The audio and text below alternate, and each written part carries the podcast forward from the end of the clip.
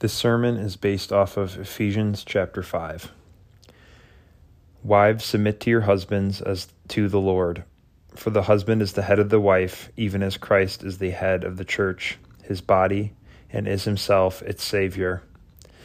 Now, as the church submits to Christ, so also wives should submit in everything to their husbands.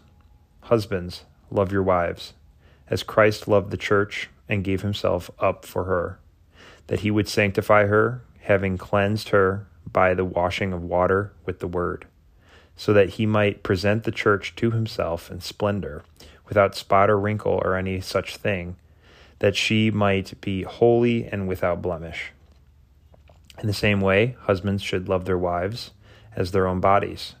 He who loves his wife loves himself.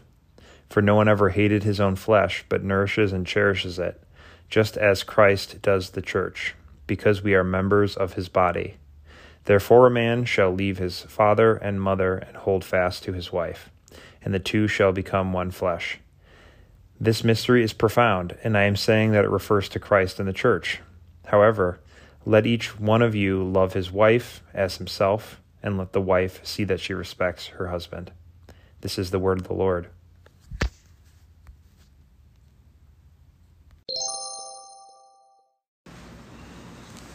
In the name of the Father, the Son, and the Holy Spirit, I begin today's sermon and explanation of the text, and uh, I preach. And this is a text that's difficult. Um, it was difficult when Paul first wrote it for a Gentile audience, and it's difficult today. I don't think it ever was easy and I'm going to do my best today to say it and teach it and preach it, the Word of God, in the most loving way that I can. Um, so let's begin.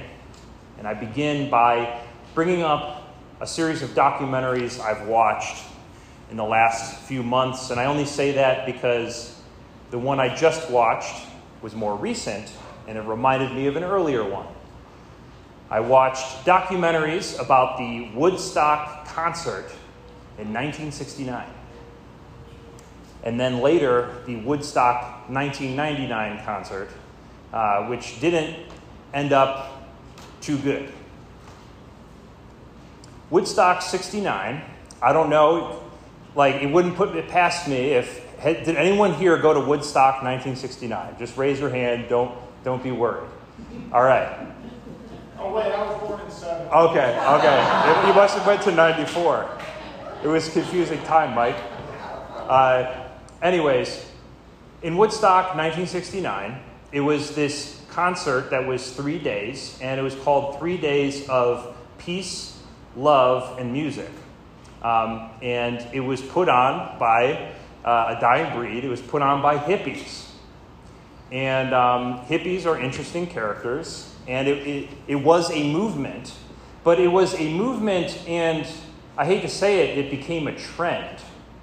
Um, but originally, what it started as was a movement where, you know, the world is is bad and everything that's happening in the world and the system structure and everything like we need to redeem it with peace love and music let's have three days of peace love and music and let me tell you, they tried to ham fist peace, love, and music those three days, but it ended up being three days of disorder, chaos, high priced food, lack of food, lack of water, lack of bathrooms, rain, mud, misery, violence.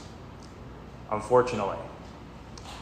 And these same people, these same hippies, they 30 years later, tried to do a, uh, a concert with the same name, Woodstock, in 1999 to try and recapture the fun and the moment of three days in the mud with no food, water, hypothermia, violence, etc. And I don't know, guys. Like, you're going to look at me like I have two heads, but I'm just telling you, like, even I can recognize that music had changed there was no longer going to be peace, love, and music in 1999 because with headliners like Limp Bizkit, Korn, Rage Against the Machine, DMX, it was not peace, love and music. It was more like anger, uh, violence, rebellion, and rap rock. Um, so, anyways, it just goes to show, especially in the final day of Woodstock 99, that the, what they hoped to be peace, love, and music to change how the world was through the ideology of hippiedom and you know the ideology of these organizers it ended up worse this time with extreme heat extreme food shortages extreme water shortages violence sexual violence bonfires that turned into fires and riots it didn't work guys the human tradition of hippiedom didn't seem to work this time. And I'm sure they may try to try it again if they can get the uh, right paper signed to do another, uh, what would that be? Woodstock 2039. Eh. 2029. Anyways, the trends and waves of human ideology always since the beginning of time, have tried to mess with and stand against the commands of God. And Jesus was sent to stand up for and to be the way, the truth, and the life that he was, especially in some of these forgotten about gospel moments, say in Mark. Jesus was confronted by the Pharisees. The Pharisees come to him with a very strange thing that we really can't connect to. The, the Pharisees say, Why aren't your disciples washing their hands before they eat? And we, we hear that and we say, Gross, that's disgusting. What in the world? What were they doing, disciples? But you have to understand that the world back then wasn't necessarily the way that it is today. They didn't know about germs and all that, but um, so, to wash your hands, as uh, many religious groups still do, wash hands, wash feet, wash face, wash hair before you enter a holy place. This had become a tradition of man, but more specifically, a tradition from this upper elite uh, teaching Pharisee class in the temple. And so, of course, Jesus isn't going to have anything to do with that. We all know how Jesus feels about Pharisees, about Sadducees, about teachers of the law, about bad shepherds. He doesn't have time for them. And unfortunately, they keep asking him questions, try and trick him, and get him to say the wrong thing. And Jesus doesn't say the wrong thing. Because you see, the Pharisees not only have implemented this tradition and cemented it into the lives of believers, they had always they had also implemented this practice of instead of honoring your mother and father, they started to say, honor your mother and father. You know, the easiest way you can honor your mother and father in their old age is to give that money that you would put aside to care for them and give it to the temple. Obviously, you guys hear that and you say that's evil. We all know that we're supposed to honor our mother and father and love them to the end, even if they're, they don't always say the nicest things to us. Even if uh, maybe they have been negligent, you're, you're called to honor your mother and father.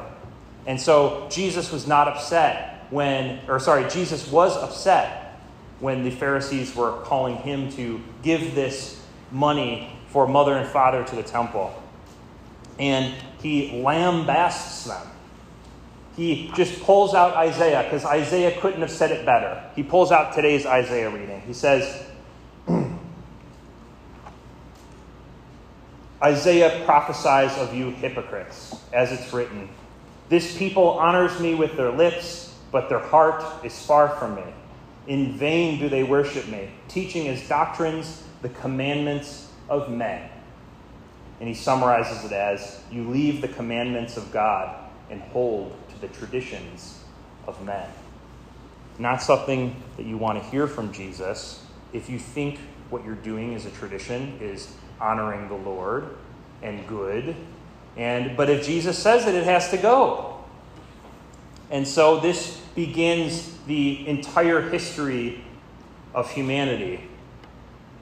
All of humanity is a story of leaving the commands of God and holding to the traditions of men. And since the Protestant Reformation, since all of Christianity had started, we have constantly been trying to discern what is what God would have us do, what is a tradition of man that we should get rid of, or what's a tradition of man that it doesn't really matter if we keep doing it because, you know, it honors the Lord and I don't know, no one's getting hurt, and that sort of thing.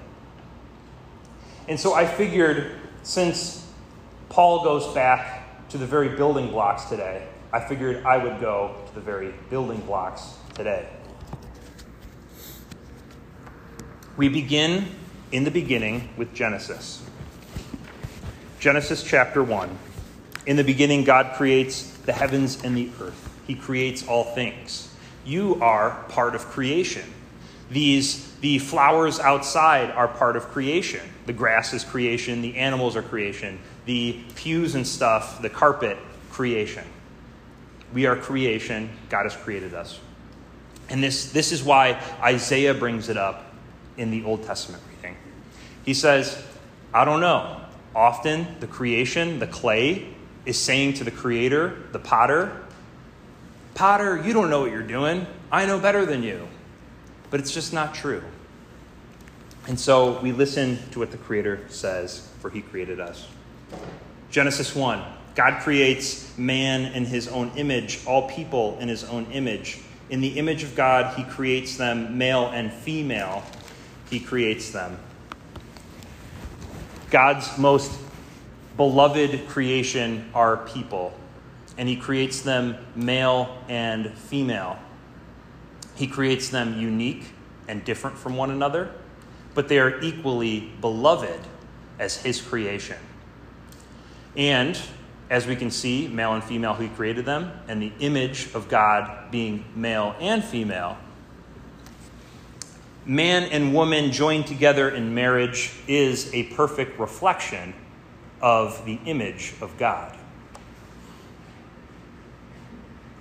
Moving on to Genesis chapter 2, we get a more detailed account of the creation of man and the creation of woman.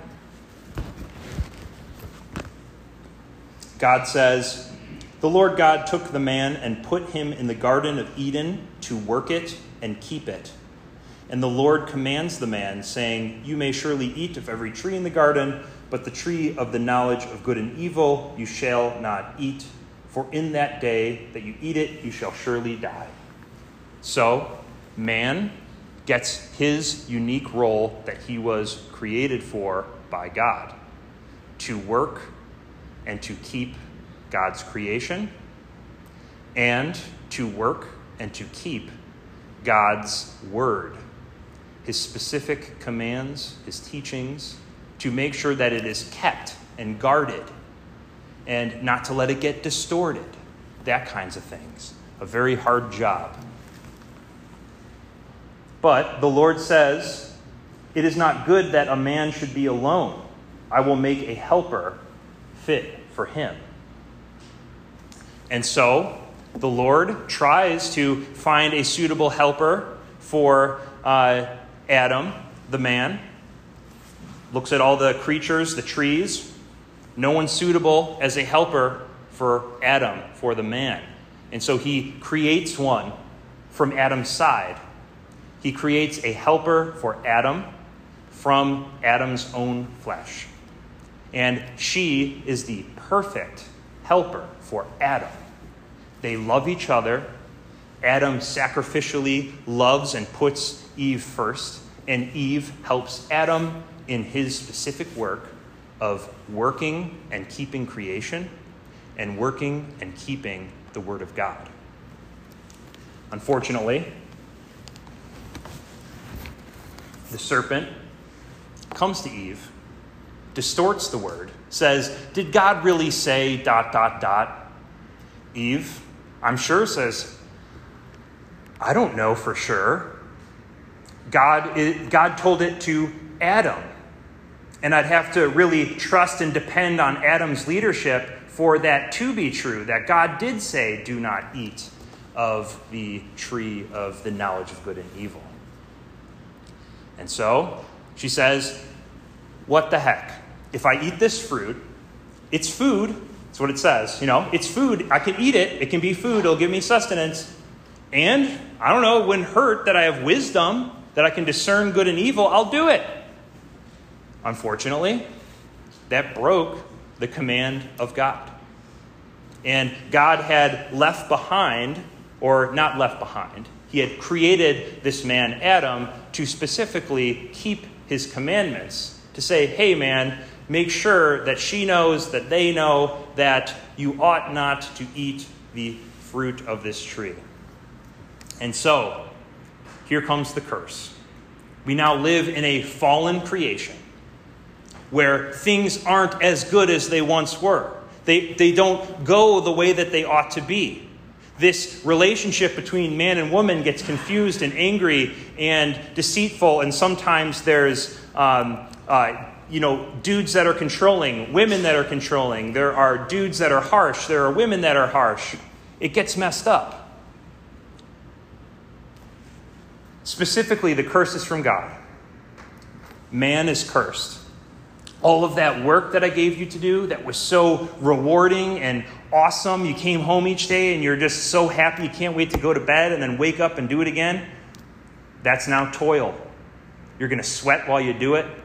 It'll probably be menial and you'll not feel rewarded sometimes.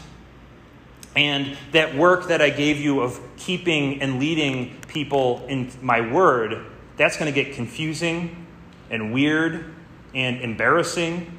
It's going to be hard. And Eve, on top of the increased pain in childbirth, was cursed with very interesting words. The Lord says, Your desire, according to your sinful nature, will be contrary to your husband's, and, but he will still rule over you. And this sets up, I don't know. Does this resonate with you guys? Does this resonate with the history of relationships that you've had, whether it be with your mom and dad, your any boyfriend or girlfriend in the past, uh, sisters, brothers? That, I mean, you see it a different way and you want it to be different and you openly disagree. You, you maybe embarrass your marriage at a restaurant when you fight in front of everybody or whatever.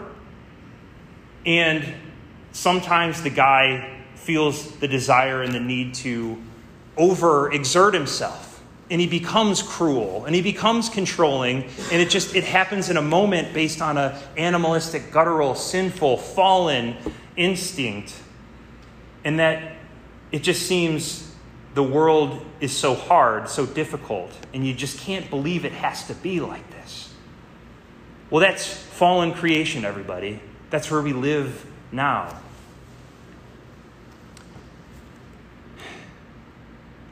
And you see, to recap, God has created man and woman. He's created man and woman together as a reflection of his image and He has created them good, but with different roles. And both of them before Him are equally beloved, but now they're equally fallen. They are equally cursed. But in His Son, they will be equally redeemed. With no merit from themselves of, oh, I'm an important dude, or I am a faithful woman, or I am a Jew woman, or I am a Greek woman, or a slave, or I am free. It doesn't matter before God. What matters is the equal faith before Him in His sight. But here is the hard truth this is what is so difficult. There remains the created order of creation that God has created all things in, and we find ourselves to be in. And though it is blessed, though it is perfectly ordered, as opposed to the chaos of this world, because we live in a fallen state, it is hard to understand. It is it does feel cruel sometimes, but that is why Jesus came to redeem it.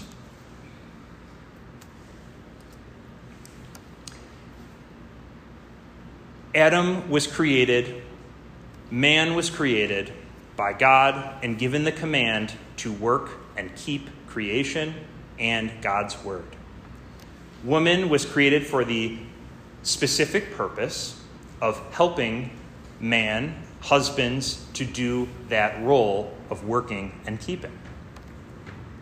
But in the fall, what does that look like? It looks like men being sometimes uh, overbearing, stepping over the line. It looks like also men sometimes being doormats that don't exert any authority. And it looks like um, wives sometimes being doormats and letting the man do whatever and overstepping what he's called to do to keep, to teach God's word, to love sacrificially. And sometimes it looks like a wife overstepping her role, stepping into the place of the husband's headship and leadership and taking of responsibility, instead of letting that space remain void which is so often the temptation. But you guys, Jesus came into his creation. He didn't let it remain fallen. He lived a perfect life and chose and was a man as a part of his essential nature because he was the second Adam. The first Adam messed up, the second Adam is perfect. Jesus Christ. He lived, He died, He rose for you. But the thing is, part of living the perfect life as the perfect man of Jesus, the second Adam, it included being a strong and authoritative head to women. If you can remember, someone from the congregation pointed this out to me last week. Um, Jesus at the wedding at Cana, when his mother Mary urged him, Please, do a miracle, do a miracle. Even though Jesus had not begun his ministry, Jesus says, No, I will begin when I begin. He tells the woman in adultery to go and sin no more. He doesn't stay and argue with her endlessly. He rebukes the Samaritan woman who is living in sin and she repents. And she is freed from the evil and chaos of what she is doing. And you may ask yourself, how does Jesus get to speak on these issues of marriage? The guy never got married, he remained single his whole life. What are you talking about? Well, I, I'm sure I'm not the first to tell you that Jesus is the Messiah, he's the groom. You are married. You are in the church, the bride of Christ. Jesus is practicing his headship role on you right now. You, the bride of Christ, clothed and washed in righteousness by his word. You are his helper. You are his church.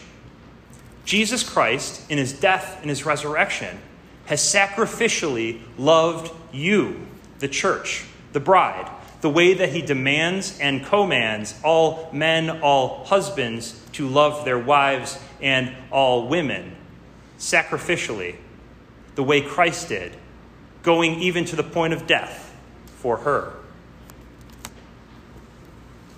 He is your head, you love it because he lives for his bride, he loves his bride, he dies for his bride, he raises his bride from the dead, he keeps his bride pure, and he loves his bride. You get all of the benefits of being the bride of Christ. Paul, today in the reading, Sorry, guys, this one is just going to go longer than usual. It's so important we have to talk about it. Paul, today in the reading in Ephesians 5, he points out this metaphor that all human relationships flow out of marriage, flow out of the creation story, flow out of the roles of men and women. He says and sets up this system that you guys are all familiar with. You probably had it at your wedding, you probably have heard it before. The Christ is at the top. The husband submits to Christ. The wife submits to the husband. The children submit to the parents. And then in there, we have the other orderly things of workers submitting to uh, employers. We have people on the same level respecting one another out of Christian love and forgiving. We have heads leading, working, and keeping. We have helpers helping heads to do their working and their keeping of God's word and God's creation. But what does it mean to submit? I don't want to lord it over you by talking about Greek, but in this case, guys, the Greek makes everything better. The word to submit in Greek means to find your place and to pop into it. The word submit in Greek means to snap your Lego piece into the Lego set where it ought to be and where it goes according to the picture, away to the way that it was designed. It separates a giant pile of Legos that you can't understand which Lego is which and which does what because you take the individual piece out and you snap it where it ought to go, and you know that piece goes there. It was created for that purpose. It does what it's supposed to be doing. I bet it feels great.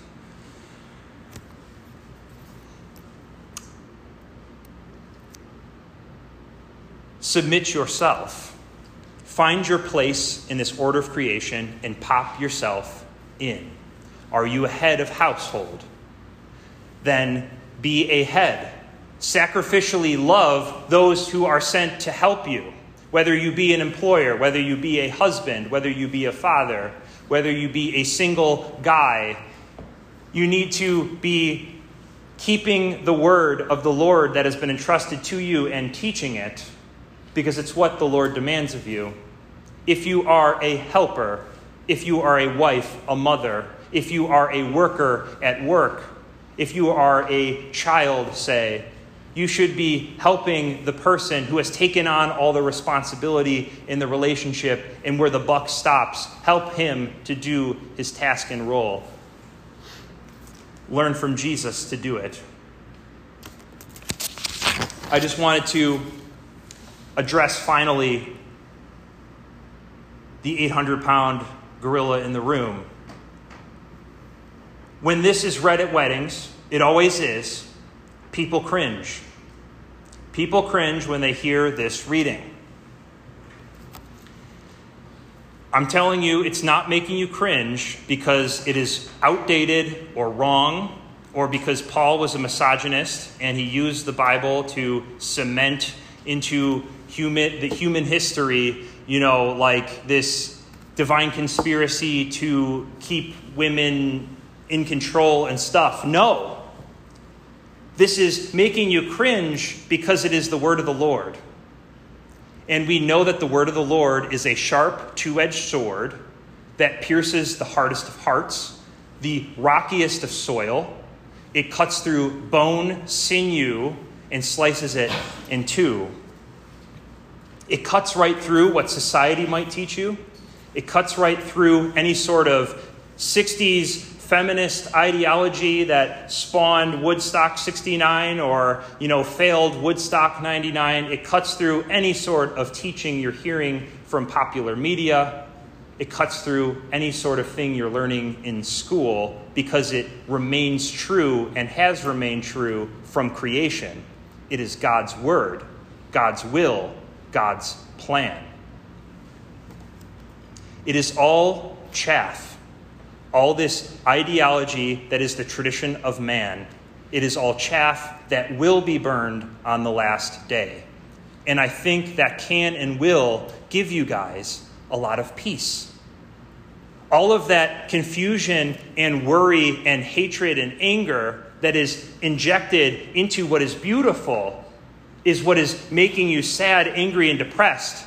You see, when the sacrificial love of Jesus Christ, who came and died and rose again for his beloved bride, which you are, when that is removed from the system and this process, that is what makes it a, a hell in a handbag, chaotic, and evil and abusive system of relationship. That is what makes it happen.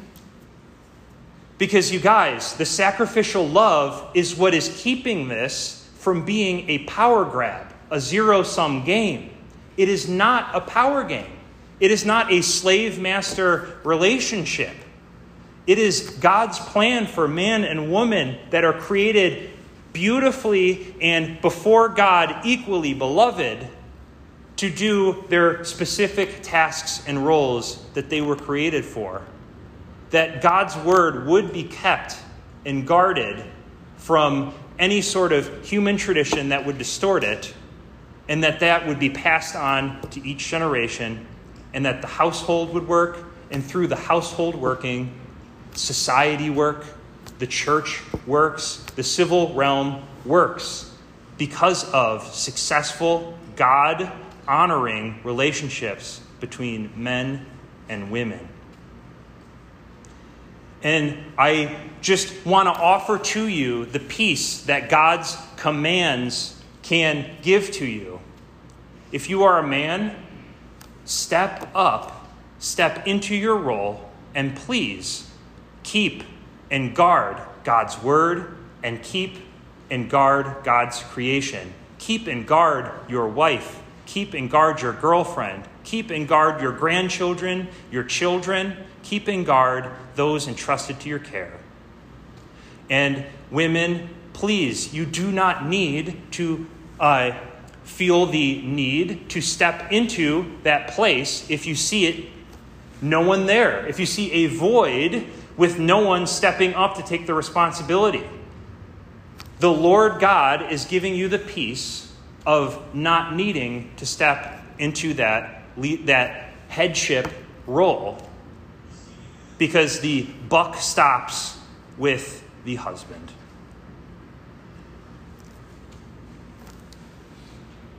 Let's return to the image of Jesus Christ.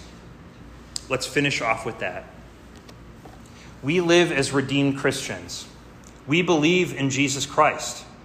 And because we believe in Jesus Christ, we are baptized into him, we were washed as his bride, we are his bride, the church.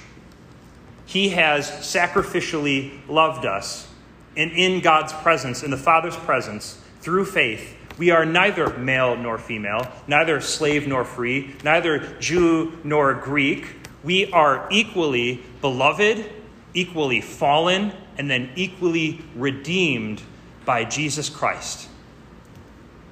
But in this world that we live in today, there's no arguing about it. There exists a living chain of creation where people pop in and people pop out. And when we act according to the head role that we were given, or act according to the helper role that we were given, the pain and the agony of acting out of place is taken away from us by Jesus because he has redeemed it. We as Christians can act and work in these roles without torment, without there being, um, uh, without there being overburdeningness without there being the opportunity to be a doormat. Just either be a head or be a helper. Just do it. The kingdom of God is ruled by God, by God the Father, the King, by his Son, the Prince Jesus, who became King Jesus through his life and death on the cross and his, his ascension into heaven after his resurrection. When you get to heaven, what we are explicitly told is that we will be ruled over by King Jesus. And when we are ruled over by King Jesus, it will not be something that is overburdening. It will not be something that is too much to bear. Jesus will not be a doormat for us to walk all over and to disagree with what he tells us, because we will perfectly love him as his beloved bride, and he will perfectly love us as he has perfectly loved us, loved us through his sacrificial love, his death and resurrection on the cross for you. And that is what we have. He has died and rose for you. Perfect sacrificial love. He has shown us how to honor and glorify God in being redeemed, to hear his word and to keep it, and to help those who are left behind, specific men, pastors, in keeping, proclaiming, and sharing that word, in helping the men that were left behind to guide in relationships, to lead, and to fearlessly, self sacrificially lead, to guard, to keep creation, to guard, to keep God's word. In the name of the Father, the Son, and the Holy Spirit. Amen.